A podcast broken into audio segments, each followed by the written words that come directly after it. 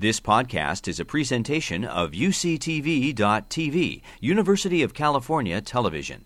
Like what you learn? Help others discover UCTV podcasts by leaving a comment or rating in iTunes. So the question is how do you make your home safe for your child?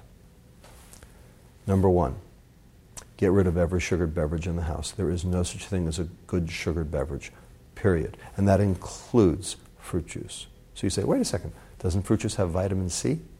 Take a pill. There's enough vitamin C in all the other foods. You do not need the vitamin C in fruit juice. Number two, we need to keep the insulin down. Insulin's the thing that's driving the weight gain. Insulin's the thing that ultimately impacts on leptin's ability to signal.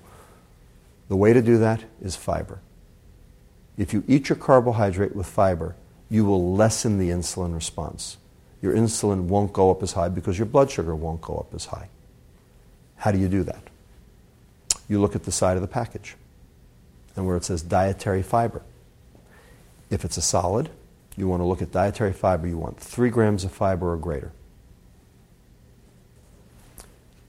Next, wait 20 minutes for second portions. Kid comes to you, says, I'm hungry. You give him a plate of food. Kid eats the whole plate of food, says, I'm still hungry. You look at the kid, say, How can you be hungry? You just ate a whole plate of food but the kid is. No one wants to be a bad parent, so you give the kid more. What went wrong there? Very simple. There's a hunger hormone in your stomach. It's called ghrelin.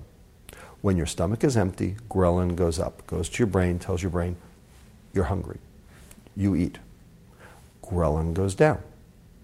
So that should be the end, right? Wrong. The reduction of ghrelin ends up reducing hunger, but it does not induce satiety. Hunger and satiety are two different concepts. Satiety comes at the end of the intestine. So, you put the food in the stomach, the food has to traverse 22 feet of intestine, the move, food moves through the intestine through movement of the uh, muscles of the intestine called peristalsis, gets to the end of the intestine, where cells that are specific at the end of the intestine release a hormone called peptide YY, which circulates in the bloodstream, goes to your brain, and tells your hypothalamus, the area which controls eating, that you've had enough. That's it. Meal's over. It takes 22 feet of intestine to get that satiety signal. That takes time. So, the third rule wait 20 minutes for second portions let the food work. A way you can move that along so it's not a whole 20 minutes, maybe 18 or 17, eat your food with fiber because fiber makes the food get through the intestine faster. So you can get the satiety signal sooner. And you can save all of those second portion extra calories.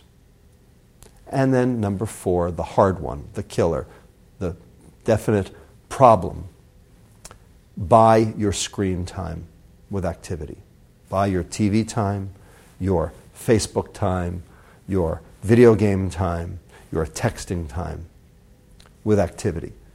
If you're outside for a half hour, you can have a half hour of TV. If you're riding your bike for an hour, you can have an hour of video games, etc. The problem is that parents are using the TV as the babysitter, and they don't want to give that up. The exercise has to be consistent and sustained. It does not have to be large, but it has to be consistent and sustained, and that is not part of the American diet plan. You've been listening to a podcast by University of California Television. For more information about this program or UCTV, visit us online at uctv.tv.